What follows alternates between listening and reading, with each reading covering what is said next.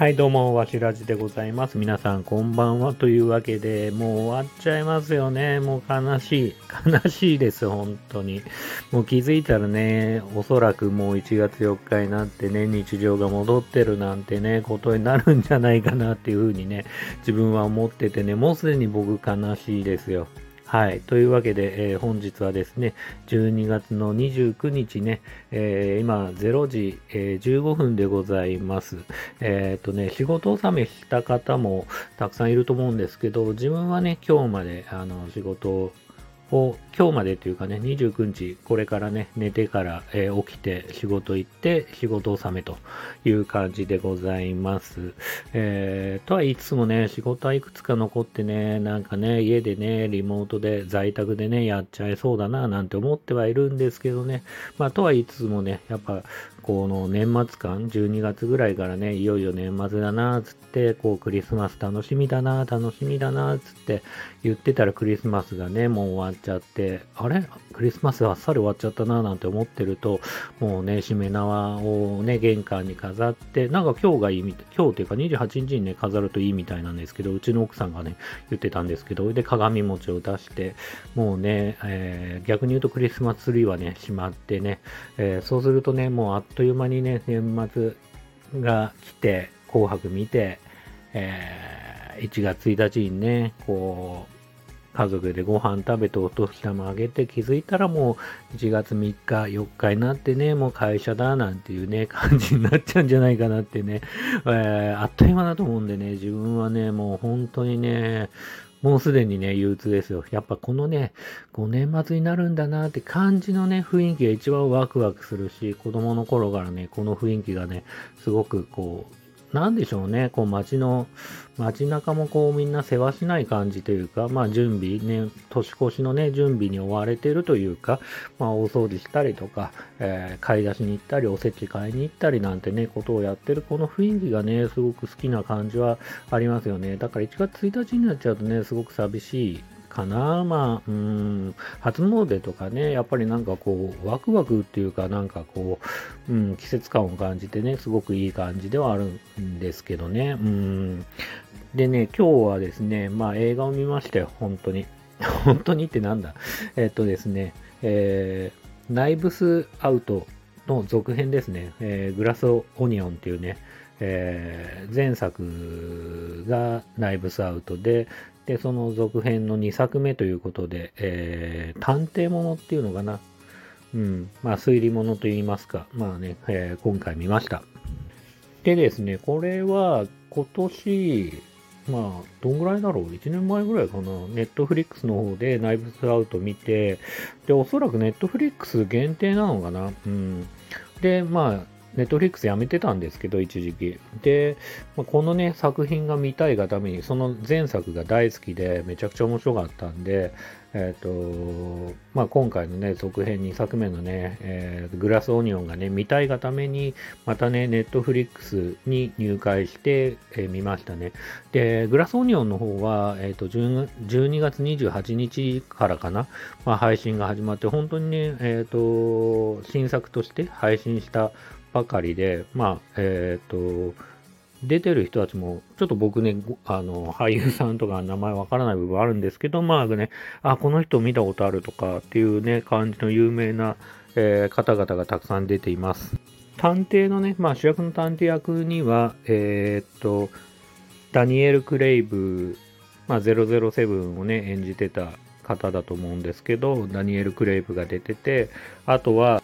エドワード・ノートンとかがね、まあなんだろうな、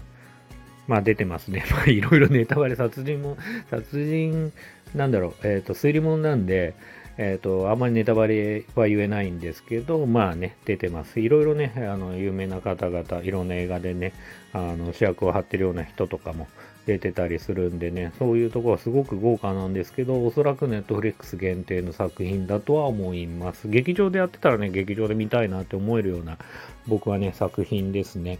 えっ、ー、と、時間自体は2時間ちょっとあるのかな。うん。まあ、内容的にはですね、まあ、説明はちょっと難しい部分はあるんですけど、もう億万長者のそのリチャードの・ノートンの方が、リチャード・ノートンじゃないわ。エドワード・ノートンね。リチャード・ノートンってあれじゃない？七福星、ジャッキー・チェンの映画出てる人かな。あ、ごめんなさいね。で、その、エドワード・ノートンが、えっ、ー、と、億万長者で、まあ、その孤島に、自分の孤島にね、えっ、ー、と、他のね、仲間たちを呼んで殺人ゲームをするんだけど、実際にある日の晩に殺人が起きてしまうと。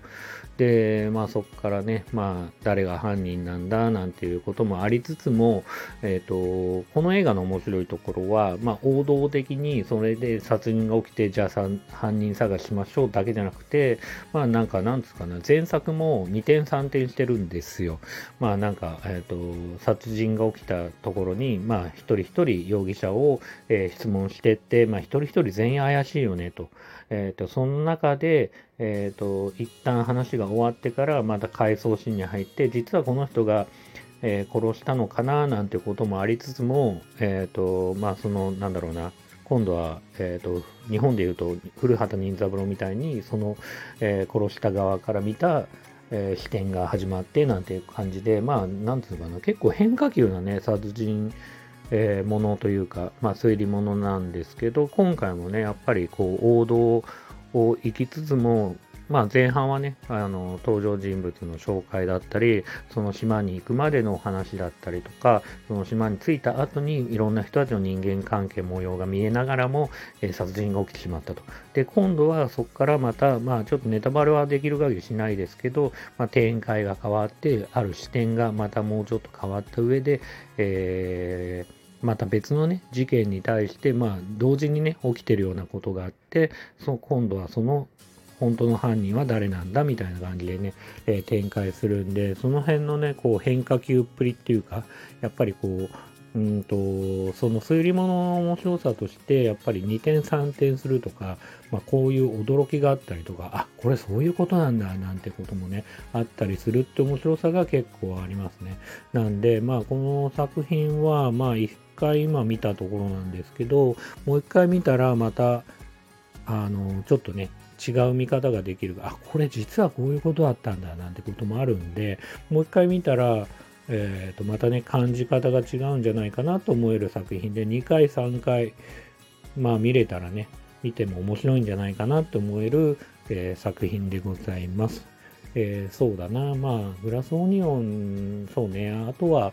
まあ、最後、すっきりしたのか、すっきりしないのか、ちょっとわからない部分がありつつも、まあ一応、うん、まあ良かったのかななんて思うところはあるかなと。まあ、前作以上のこのすっきり感はないかな。前作のやっぱ1作目の終わり方はすごく完璧で美しかったと思うんで、まあそれに比べてもちろん、なんつうかな、あ、こう来るかみたいな感じはありつつも、うーんっていうね、ここで結構分かれるところあるかなというふうには思います。